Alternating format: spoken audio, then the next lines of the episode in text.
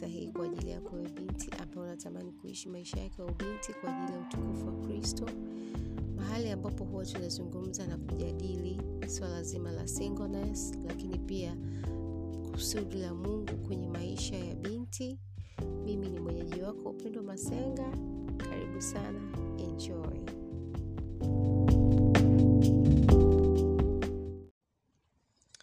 Hello, hello, mrembo wa Kristo. Uh, Mungu amekuwa ni mwema kwetu na hatimaye tuko episodi ya saba, na episodi yetu ya saba inasema singleness is an opportunity. Singleness is an opportunity. Oh, kwa hiyo singleness ni fursa hmm? Kwa Kiswahili rahisi, singleness ni fursa. Tutaenda kuangalia ni kwa namna gani singleness ni fursa na ni kwa vipi eh? Na ni kwa nini tunasema ni fursa. So karibu sana and natumaini kuna vitu vingi sana utajifunza. Uh, yeah. Sasa tukienda moja kwa moja kwenye episode, tutazame kwa nini uh, tunasema singleness is an opportunity mm? Kwa nini kipindi cha singleness kionekana kionekane kama ni kipindi cha fursa mm? Uh, tunaposema singleness ni kipindi cha fursa, kwa sababu gani? Ninaomba tuende moja kwa moja uh, katika Biblia, neno la Mungu, katika kile kitabu cha Korinto wa pili, ile sura ya saba na ule mstari wa wa thelathini na nne mpaka wa thelathini na tano na unasema tena, iko tofauti hii kati ya mke na mwanamwali. Yeye asiyeolewa hujishughulisha na mambo ya Bwana ya Bwana apate kuwa mtakatifu mwili na roho, lakini yeye aliyeolewa hujishughulisha na mambo ya dunia hii, jinsi atakavyompendeza mumewe. Nasema hiyo niwafaidie, si kwamba niwategee tanzi, bali kwa ajili ya vile vipendezavyo, tena mpate kumhudumia Bwana pasipo kuvutwa na mambo mengine. So kimsingi, kwa nini tunasema kwamba singleness is an opportunity? Ni kwamba wakati wa msimu au kipindi cha singleness kwako wewe binti ni fursa, kwa sababu hauna zile commitment eh, hauna ile, haujaolewa, na kwa sababu haujaolewa hau hauwajibiki kwa ajili ya mume, na kwa sababu huwajibiki kwa ajili ya mume, unawajibika moja kwa moja kwa, kwa Mungu. Umenielewa eh? Tofauti na mtu ambaye haja ameolewa, yeye anawajibika kwa Mungu, lakini pia anawajibika kwa mume wake. Kwa hiyo unakuta lazima amtumikie Mungu, lakini pia at the same time, kwa wakati huo huo lazima pia amtumikie yule mume wake. Hiyo ndio tofauti kubwa kati ya wewe ambaye ni mrembo wa Kristo haujaolewa bado na yule ambaye ameshaingia katika taasisi ya ndoa. Na ukisoma Biblia ya Kiingereza inakwambia to give God undivided attention. Eh, ndo hapo kwa Kiswahili tunaona anasema tena mpate kumhudumia Bwana pasipo kuvutwa na mambo mengine. Ndio maana tunasema singleness ni fursa, nafasi ya kumhudumia Bwana pasipo kuvutwa na mambo mengine, yani 100% devotion unto the Lord. Hmm? Tunaelewana?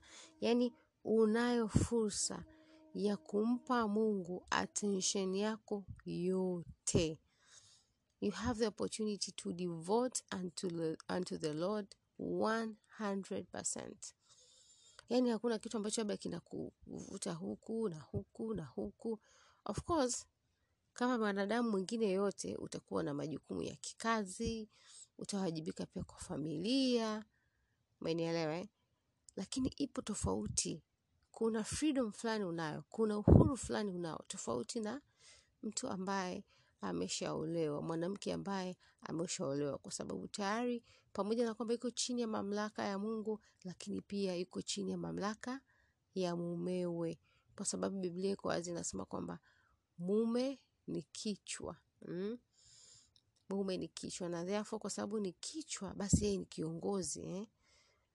Na kwa sababu yeye ni kiongozi, yule mwanamke anawajibika kwamba anapotaka kufanya jambo lolote ni lazima mume wake akashirikishwa, na hasa inapokuja swala zima la jambo hilo kuchukua muda wake, sawa eh? Tofauti na wewe, ikitokea changamoto mahali na wakasema labda wanahitaji watu ambao wanataka kujitolea kwenda kusaidia kwenye labda tetemeko au kitu chochote ambacho kimetokea, labda kuna mahali wanahitajika watumishi wa Mungu ajili ya kwenda kuhubiri njili labda imetokea kuna majanga haya ya asili au kitu chochote kile ambacho una inahitajika watu ambao wanaweza kwenda kufanya kazi kama watendakazi. Yani wewe ni swala la dakika tu unaamua, umenielewa eh? Unaona sasa ambavyo kuna tofauti, ndugu, sijui baba, mama, wadogo zako unaweza ukawaaga and kila kitu kitakuwa sawa, kwa sababu tayari wewe ni mtu mzima, ni mtu ambaye anajitegemea. Lakini mtu ambaye ameshaolewa hawezi tu kuondoka on a whim, yani akanyanyuka tu pup, akaenda akafanya kile ambacho hata kama kingekuwa ni chema, lakini lazima kuna mtiririko fulani. Mungu anaweza akaona akajua kabisa hii ni nia yake ni njema, lakini tayari ameshaingia kwenye taasisi ya ndoa, anawajibika ku anawajibika ku- ku- kuzungumza na mme wake, anawajibika kumshirikisha mme wake kabla hajafanya maamuzi yeyote yale. Tumeelewana eh? Kwa hiyo hiyo ni kwa nini tunasema singleness is an opportunity. Kwa nini tunasema singleness ni fursa. Uh, sasa tuende kwenye ni kwa vipi eh? Ni kwa vipi singleness ni fursa? Ni kwa vipi singleness is an opportunity? How eh? Kivipi? Uh, jambo la kwanza kabisa unayo nafasi kubwa zaidi ya kutumia muda wako na Mungu. Unayo nafasi kubwa zaidi ya kutumia muda wako na Mungu. You have the room, you have the space, you have the time eh? Muda wako ni mali yako mwenyewe, tofauti na kama nilivyozungumza awali, mtu ambaye ameolewa na sio kwamba ni kitu kibaya. Hapana, ameshaingia kwenye taasisi ya ndoa na therefore lazima aheshimu misingi ya taasisi ya ndoa, kwamba hawezi tu akajiamulia mambo. Umenielewa? Na najua hata wewe itafikia hatua wakati utakapofika, basi utakapoingia kwenye taasisi ya ndoa, ndivyo itakavyokuwa na kwako pia. Unajua, tatizo ni kwamba kama navyosemaga kila siku, jamii ime, ime, ime victimize, imefanya kipindi cha singleness au imewafanya singles kuwa wahanga, kana kwamba yani wako kwenye kipindi fulani cha ajabu au wa kuna kitu wana miss out, yani kana kwamba kuna vitu wanakosa, yani hivyo, yani sijui kama naeleweka, na wamefanya kana kwamba ukiolewa yani sasa ndo big deal. Sasa yani wewe yani ukishaolewa yani sasa maisha yako ndo fresh, na ukiolewa yani wewe ndo hivyo sijui namna ya kuelezea vizuri sana, lakini kuna namna wameweka kama kwenye mzani na kuweka kana kwamba singleness si ki, kipindi chenye uzito au cha maana, alafu kipindi cha mtu anapoingia kwenye taasisi ya ndoa, anapoolewa, basi huyo ndo mtu wa maana eh? Ana identify kama mtu ambaye anaeleweka, kama mtu ambaye ndo anaenjoy maisha na nini na nini, na hasa baada ya mambo ya mitandao ya kijamii watu wengi wamekuwa wakitumia nguvu nyingi kujaribu kuonyesha kana kwamba wana maisha mazuri sana baada ya kuolewa. Wapo, naomba nisisitize hili, wapo. Kuwa ndoa nzuri yenye, yenye furaha ambayo inampendeza Kristo inawezekana, it is possible. Naomba nieleweke kwenye hili, kuwa na ndoa ambayo ina furaha na inampendeza Kristo, it is possible, inawezekana. eh, ni jambo ambalo linawezekana, japo pia dunia haitaki watu waamini, kwa sababu kumekuwa na cases nyingi za watu ambao wanaonekana wanafurahia maisha ya ndoa kwenye social media, lakini huku behind the scene, nyuma ya pazia, kumbe watu wanachukiana, ila wanafanya tu kwa ajili ya kuonekana eh, ili kuonyesha watu wa nje kwamba ah, tuna enjoy.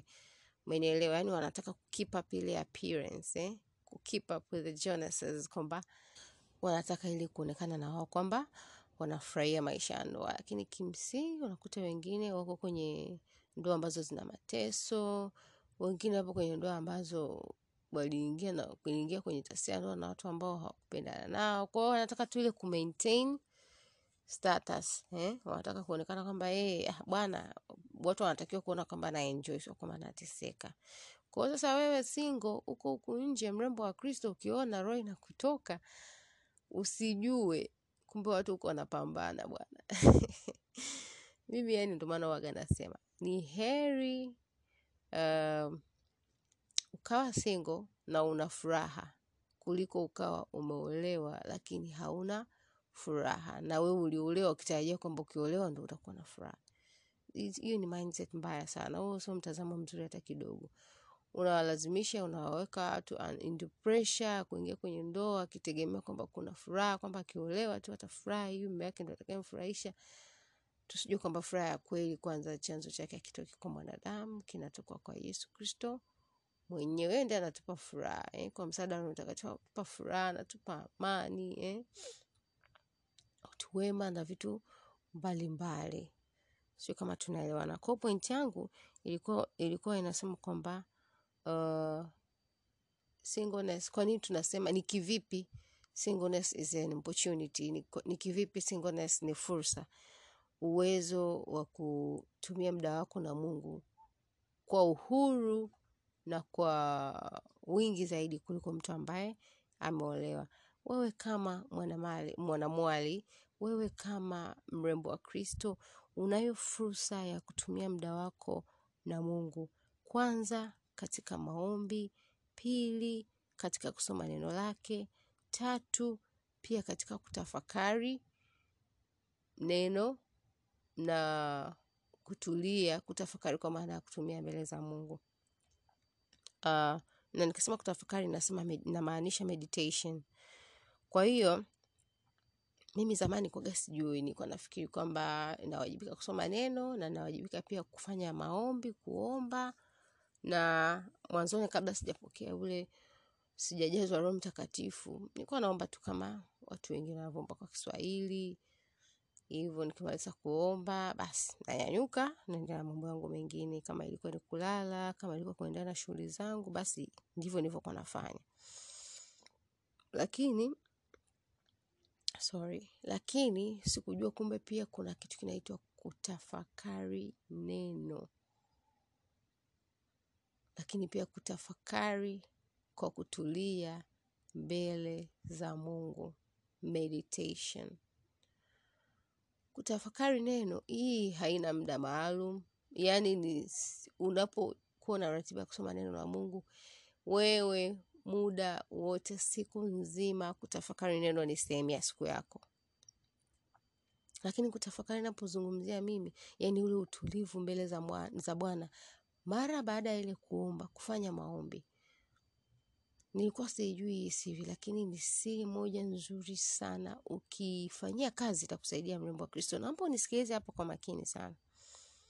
Watu wengi tumezoea tuki, baada ya kuomba tunanyanyuka, tunaondoka.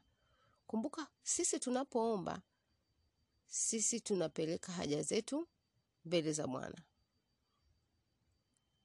lakini kumbe kuna fursa, kuna nafasi, kuna uwezekano ba, mara baada ya kupeleka haja zetu mbele za Bwana zikasikika, kumbe ipo nafasi, ipo fursa ya kutulia, kukaa mbele za Bwana kwa utulivu, kisha akatuambia yeye anataka nini kwetu. Siri hii niligundua kupitia marehemu Dr. Miles Monroe. Akisema watu wengi sana yani tunaomba afu tuna haraka tunaenda na hasa tuko katika ulimwengu ambao kila kitu ni fast fast fast. Mtu una haraka, unaamka asubuhi unaomba tu asante Mungu kwa kunilinda chap, yani chap chap, waizako kazini na nini au kwenye shughuli zako ulizojiajiri na vitu kama hivyo. lakini tafadhali mrembo wa Kristo, kuwa intentional. Weka ratiba zako kwa makusudi kabisa, jipangilie kwa makusudi kabisa. Kila siku nitasoma neno la Mungu, hata kama ikiwa ni sura moja, kisha nitaomba na ujiwekee, yani jiwekee intervals kwamba labda tuseme wewe bado huwezi kabisa kuomba vizuri na nikupe siri. Siri ni kuomba kwa, kwa, kwa kunena kwa lugha. Yani hiyo ndo siri, ndo utaweza kuomba vile wanavyosemaga, omba saa nzima, omba ma, watu wanaomba masaa mawili, masaa matatu. Ukiomba kwa Kiswahili, yani kufika saa moja ni kazi sana, unless mwenzetu wewe sijui vizuri kiasi gani kwenye misamiati ya Kiswahili, lakini naomba nikwambie ni kazi kuomba kwa Kiswahili kwa muda mrefu. Siri ni kuomba kwa roho, nena kwa lugha.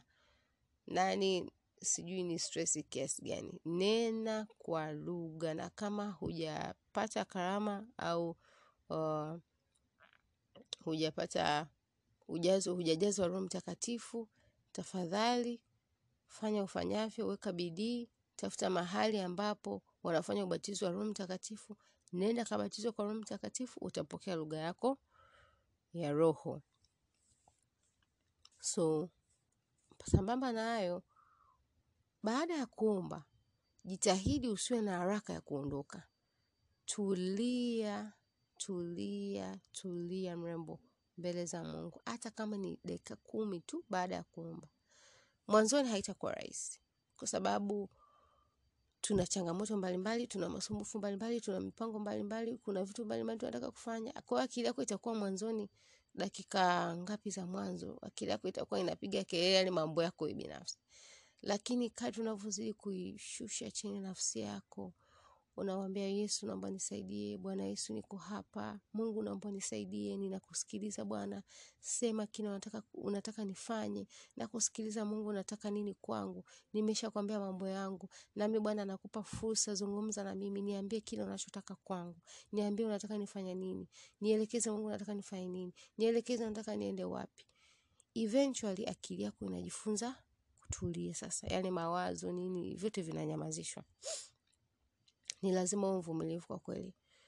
Inawezekana hata siku ya kwanza ukatoka kapa, lakini ni kwa sababu ni kitu kigeni kwako, lakini kadri unazidi kuwa intentional, kadri unavyochukua hatua za makusudi kabisa kumeditate, kutulia mbele za Bwana, utaanza kusikia Mungu anakuongoza ufanye nini. Mimi nilisikiliza tu nikasema nitafanya kazi, na kweli mwanzoni kidogo ilikuwa changamoto, lakini ninaomba nikuambie, naomba nikushuhudie, nikutie moyo kwamba meditation works. Yani meditation ni kitu ambacho ni halisi, ni wewe tu kutilia mkazo, inawezekana. Kuna siku nili nafikiri ndio mara ya kwanza kusema ngoja basi baada ya maombi nifanye kile ambacho nimejifunza, nikatulia. Nakumbuka nilipata, kuna maandiko fulani yalinijia kwenye akili yangu, lakini pia kuna mawazo fulani nilipata, na siri ni kuandika baada baada tu ya kumeditate.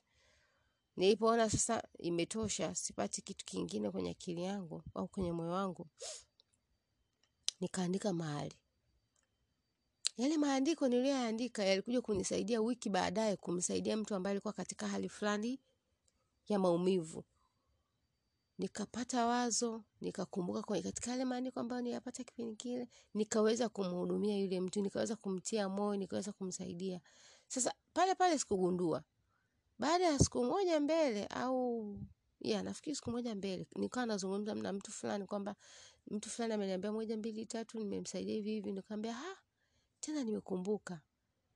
Hivi unajua nimewezaje kumsaidia kupitia moja mbili tatu? Nilipata hii si nilipata haya maandiko na iliwazo kupitia meditation. Ndio nikasema wow. Kumbe hivi vitu vinafanya kazi. Hivi vitu ni halisi. Nakwambia utamshangaa Mungu. Wewe jaribu. Umenisikia? Wewe jaribu. Chukua muda wako baada ya maombi, tulia dakika kumi mbele za Bwana. Na kadri unavyozidi kuwa mwaminifu zaidi kukaa mbele za Mungu muda mrefu zaidi, ndivyo anavyokupa mambo mengi zaidi. Kumbuka Mungu hataki tu kusikia peke, peke yake. Yaani sio kwamba hataki kabisa kusikia no. Anataka kusikia haja zetu, lakini hiyo peke yake haitoshi. Kumbuka naye ni baba. Kuna vitu anataka sisi kama watoto wake tuvifanye. Sasa atatuambia saa ngapi ikiwa sisi muda wote tunakimbizana na maisha hatutulii hatumpi ile nafasi neno la mungu wenyewe tunasoma yani utafikiri unataka umalize tu haraka haraka uende mahali kwa hiyo mpe mungu nafasi. Utashangaa. Na wakati mwingine mungu anaweza kazungumza nayo kupitia hata neno unapokuwa unasoma neno la mungu. Hiyo nayo ni njia mojawapo ya mungu kusema chochote kwako. Kwa hiyo how ni kwa vipi singleness ni opportunity ni kwa vipi singleness ni fursa ni kwa sababu unao uwezo wa kutumia muda wako na mungu kwa wingi zaidi eh? una ule uhuru wa kutumia muda wako na mungu kwa wingi zaidi tofauti na mtu ambaye ameolewa. Lakini pia uh, namna nyingine uh, ni kwa vipi ni kum, kuishi maisha ya huduma living a life of service. Mtu ambaye hajaolewa anayo fursa ya kumtumikia mungu kwa upana kwa ukubwa tofauti na mtu ambaye ameolewa. Mtu ambaye hajaolewa anayo hiyo fursa anayo hiyo nafasi. Na msingi hasa ni kwa sababu yani wewe moja kwa moja uko chini ya mamlaka ya kristo peke yake. Tofauti na mtu ambaye ameolewa yeye ni mtu ambaye tayari ameshapitia kipindi cha singleness sijui amepitia ni vizuri au ameexperience vibaya au ndo. Hivyo hivyo tu lakini hicho kipindi kwake huo msimu wa maisha yake umeshapita na basi mungu amempa mwenza wake na mpaka anakuwa na huyo mwenza. Sasa hapo inategemea mungu ameridhia ijaridhia sisi hayatuhusu lakini tayari yule yuko chini ya mamlaka mbili. Yuko chini ya mamlaka ya mungu mwenyewe lakini pia yuko chini ya mamlaka ya nani? Chini ya mamlaka ya mme wake. Kwa hiyo wewe mamlaka ambayo uko chini kwayo ni moja tu ambayo ni mungu peke yake. Kwa hiyo moja kwa moja unayo fursa na uwanja zaidi wa kumtumikia mungu wa kuishi maisha ya utumishi yes living a life of service. Kuishi maisha ya utumishi au maisha ya kutumika. Moja maisha yako kabisa. Namba moja kabisa maisha yako ndio huduma yako namba moja. Au maisha yako ndio utumishi wako namba moja. Your life is your ministry. Your life is your first ministry. Ni huduma yako ya kwanza kabisa. Kupitia maisha yako wewe unayo fursa eh, ya kuwa nuru eh, ya kushirikisha watu wengine ile kweli kushirikisha watu wengine injili. Sio kana kwamba mtu ambaye leo hawezi kufanya hivi. Lakini naomba nieleweke kwa upande wako ambaye hujaolewa unayo nafasi zaidi. Unayo nafasi ya kumtia moyo mtu unayo nafasi ya kuwapenda e, watu wengine kuwapenda wale ambao pengine hawapendeki. Sasa hapa nazungumzia kwa maisha yako wewe yani moja kwa moja. Unayo fursa ya kufanya hivi vitu vyote eh? Lakini pia unayo, na, unayo fursa ya kuutumikia ufalme wa kristo unayo nafasi ya kuutumikia ufalme wa kristo kupitia karama vipawa eh? kupitia ujuzi wako kupitia maarifa ulionayo eh? kama ni msomi kwa vyovyote vile unayo fursa ya kuutumikia ufalme wa kristo. Unayo fursa ya kutumika katika kanisa lako eh, au katika ya katika idara ya kanisani hapo hapo kanisani unaposali au unayo fursa ya kutumika katika huduma yoyote ya mtumishi mwingine wa mungu kuwa nafasi zaidi sijui kama tunaelewana. Sio kwamba mtu aliolewa hawezi kutumika. Anaweza lakini wewe unayo nafasi zaidi. You have, you have more room. You have more space. Yani unayo fursa kubwa zaidi. Unao uwanja mkubwa zaidi wa kutumika. Sijui kama unanielewa. Eh? kuna mkutano mahali unao uhuru wa kwenda kuna sijui kundi la watu wanaenda kuhubiri injili mahali fulani unayo fursa ya kwenda moja kwa sababu uko huru zaidi kuliko yule. Sio kana kwamba yule amefungwa hapana. Hajafungwa ila yuko chini ya mamlaka mbili. Pamoja na kwamba mungu ni baba yake lakini pia yuko chini ya mamlaka ya mme wake. Sasa mme wake akisema hapana haiwezekani lazima atii. Tumeelewana lakini wewe ni moja kwa moja kuzungumza tu na mungu baba mnaelewana. Tena wakati mwingine anasema yaani mungu mimi naenda. Japo ni muhimu sana mungu ahusike na ahusishwe kwa sababu uh, wakati mwingine mungu hatuhitaji sehemu ambazo tunataka tuende wakati mwingine anakuwa anatuhitaji sehemu nyingine ambazo ni tofauti. Lakini nachojaribu kusema ni kwamba wewe moja kwa moja uko chini ya mamlaka ya mungu.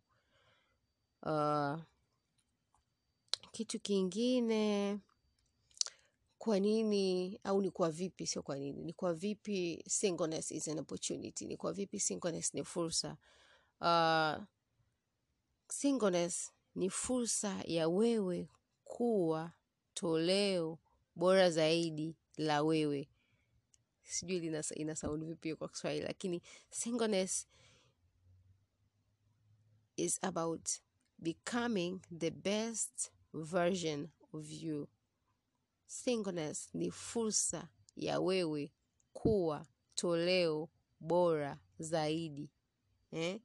Singleness is an opportunity to become the best version of you. Kwa nini? Singleness ni uwanja wako wa maandalizi. Singleness is a training ground. Eh? nakumbuka kwenye episode mbili kama episode mbili zimepita hivi nilisema singleness uh, is an opportunity to, prep, to prepare. Unayo fursa ya kujiandaa unapokuwa single upo katika wakati unapokuwa single uko katika wakati wa kujiandaa kuwa mtu bora zaidi kujifanyia kazi kujifanyia kazi kiroho kimwili kiakili au kihisia eh? uh, yeah, kiroho kimwili na kiakili au kihisia. Unayo fursa eh, ya kuwa mtu bora kwa yule ambaye atakuja baadaye ni mungu ambaye ataruhusu uwe naye kama mmeo. Sijui wewe unatamani vipi. Sijui wewe unatamani upate nafasi ya kuwa mtu bora sasa hivi ili yule mtoto wa mungu maskini ambaye mungu atakupa au mumeo asije kukutana na majanga asije kupata experience mbaya ya ndoa. Au wewe unatamani tu bwana mi mradi nipate mme wangu vyovyote utakavyokuwa wewe. Afu najua nini uoga inashangaza sana. Kila mtu namtaka mme mwema kutoka kwa bwana. Namtaka mme ambaye anampenda mungu. Unajua hii ni jambo ambayo nilijifunza muda muda kidogo nyuma kwamba vile ambavyo unataka yani mzuri kutoka kwa mungu anampenda mungu anajua kuomba anipende aniheshimu anijali anithamini eh, natamani awe ni mtu ambaye anajitegemea ambaye anafanya kazi ya kujiingizia kipato eh. hivyo vitu wewe unavifanya ukiakisi kwenye maisha yako wewe ni hivyo vitu unataka mme ambaye ana kipato we kipato unacho eh? unataka mume ambaye ana prioritize anaweka afya kipaumbele anakula vizuri anafanya mazoezi. We mazoezi unafanya? We unakula chakula chenye afya? Eh? unakula balance diet? Au unataka tu watu ambao aina hiyo afu we mwenyewe unajua wewe ndo mwanamke. Wewe ndo utakuwa naenda kupika. Sasa unataka mtu ambaye ana, ana, ana, anaipa afya yake kipaumbele anafanya mazoezi. Wewe mwenyewe mazoezi hutaki au huwezi na hujaanza hata kujipa, kujipa changamoto ili uweze chakula ambacho ni balanced diet hujui wala hujaifuatilia. Unategemea ni ukiolewa ndo utaanza kujua ghafla hapana. Eh? unataka mwanaume ambaye anaomba. Wewe mwenyewe huombi. Unataka mwanaume ambaye ana mahusiano binafsi na kristo. Wewe mwenyewe hutaki. And this, this, this goes for men too. Yani kuna single men out there wanataka mwanamke fulani mke mwema kutoka kwa mungu. Alafu wenyewe sio waume wema. I know hii podcast sio kwa ajili ya wanaume lakini nilikuwa najaribu tu kuweka balance. Yaani na wewe mwenyewe kama mrembo wa kristo usianze kutamani vitu ambavyo wewe mwenyewe huwezi kuviishi. Yaani wewe mwenyewe huviakisi sasa hivi kwenye maisha yako. Sijui kama umenielewa. Yaani kama ambavyo kuna vitu unatamani kuviona sifa fulani ambazo unatamani kuziona values fulani ambazo unatamani kuziona kwa mume wako.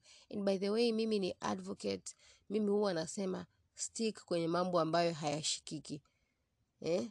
Inapokuja swala la sifa za mme ambaye unataka kuolewa naye. Eh, anyways hii nayo ni, ni episode nyingine. Tutaenda mbali lakini stick kwenye vitu ambavyo havishikiki. Tabia misingi misimamo values. Usistick kwenye oh awe na gari sijui awe nyumba. Hayo yote ni mazuri. Lakini haina maana kama ana hivi vyote alafu hana values hana kristo hana misingi mizuri haitasaidia maidia utalia na kuteseka. Kwa hiyo basi singleness is an opportunity to become the best version of you. Hujui kupika vizuri kajifunze kupika. Hujui kupanga vizuri nyumba kajifunze kupanga. Na hii sio kwamba nakwambia wewe. Yani injili najihubiria mi mwenyewe binafsi na natamani na wewe single woman wewe mrembo wa kristo huko uliko unayesikiliza wakati huu. Yani ujue hili pia. Hujui namna ya kuseti vizuri sijui meza jifunze sasa hivi eh? Unatamani kuprioritize unatamani kuweka afya yako kipaumbele unapenda mambo ya fitness unapenda kuwa na afya unapenda kuwa na mwili mzuri. Sio tu unatamani six pack alafu wewe mwenyewe una kitambi chako hapo. I joke, I joke, I joke, I joke. Anyways, so afya. Ishu sio kitambi ishu sio mwonekano. Ishu ni afya. Mimi kila siku huwa nasema. Uh, mimi kila siku huwa nasema. Ishu sio kwamba uwe kimbaombao hapana ishu ni kwamba uwe na mwili wenye afya. Kwa sababu mimi naamini mungu alitu, alituumba akatupa mwili akatupa uhai. Kuutunza huo mwili kuitunza hiyo afya ni wajibu wetu sisi. Sawa eh? so yeah. Uh, singleness ni kipindi ni fursa ya wewe kutrain ni fursa ya wewe kujiandaa ni fursa ya wewe kujifundisha mambo mbalimbali ambayo mume wako mtarajiwa ataya benefit eh? ni vitu ambavyo atavifaidi kutoka kwako. Asije kupata experience mbaya ndo kwa sababu wewe tu uliamua kwamba "Ah, bwana mimi namsubiri tu mme wangu namsubiri bwana. Unajua hii kitu yanamsubiri bwana hii mi mwenyewe nilikuwaga nasema "Eh, namsubiri bwana lakini mkuja kujifunza ishu sio kusubiri. Ishu ni kuwa sijui kama tunaelewana. Stop waiting and start becoming. Acha kusubiri na anza kuwa yule mtu ambaye unatamani kuwa. Yule mrembo wa kristo ambaye ni bora. Unatamani kwenda kutembea sehemu fulani nenda. Unatamani kuwa na mwili wenye afya. Take, anza kuijali afya yako leo. Take, take care of your health. Unatamani kwenda kusafiri sehemu nzuri. Panga bajeti zako vizuri nenda. Una shida ya, ku, ya kuweka akiba jifunze sasa kuweka akiba wewe ni mama mtarajiwa utalazimika kujifunza hizi skills. Yaani jifunze mapema. Skills zote ujuzi wote ambao lazima awe nao mtu ambaye ni mke wa mtu. Yaani wewe hakikisha unajifunza sasa hivi. Sio unaanza kusubiri unakaribia kuolewa ndo unaanza kutafuta makungwi unaanza kuangaisha watu eh, mimi jamani sijui ki. Yaani nikwambie hii ishu ya kitchen party yaani unafundishwa siku moja vinaingia huku vinatoka huku. How about you start living that life eh? start living that wife life. Yani anza kuishi kama mke wa mtu. Start becoming the wife you want to become eh? yule mke ambaye unamuona kwenye picha yako yule mwanamke ambaye unamuona kwenye picha yako. Anza kuwa yule mwanamke leo sasa hivi. Sawa usisubiri mpaka uwe umenini umeolewa. Itakuia vigumu sana. Utaweza kwa neema ya mungu. Lakini utatumia nguvu sana itakuia vigumu sana kuliko ambavyo ungeanza sasa hivi. Ukianza sasa hivi inarahisisha ule mchakato mzima. Sijui kama tunaelewana. Ya. kwa hiyo kuanzia leo natamani mrembo wa kristo uone kama singleness kama fursa na sio ah, sijaolewa mimi sijui nitaolewa lini mimi namsubiri tu bwana. Hivyo eh, omba kwa ajili ya mme mzuri lakini pia kuwa practical. Anza kufanyia mazoezi. Vile vitu ambavyo unatamani kuja kuviona baada ya kwenye ndoa yako. Usiishie tu kuomba. Eh? usiishie tu kusema namsubiri. Start becoming. Sawa? So yeah. Mungu akubariki sana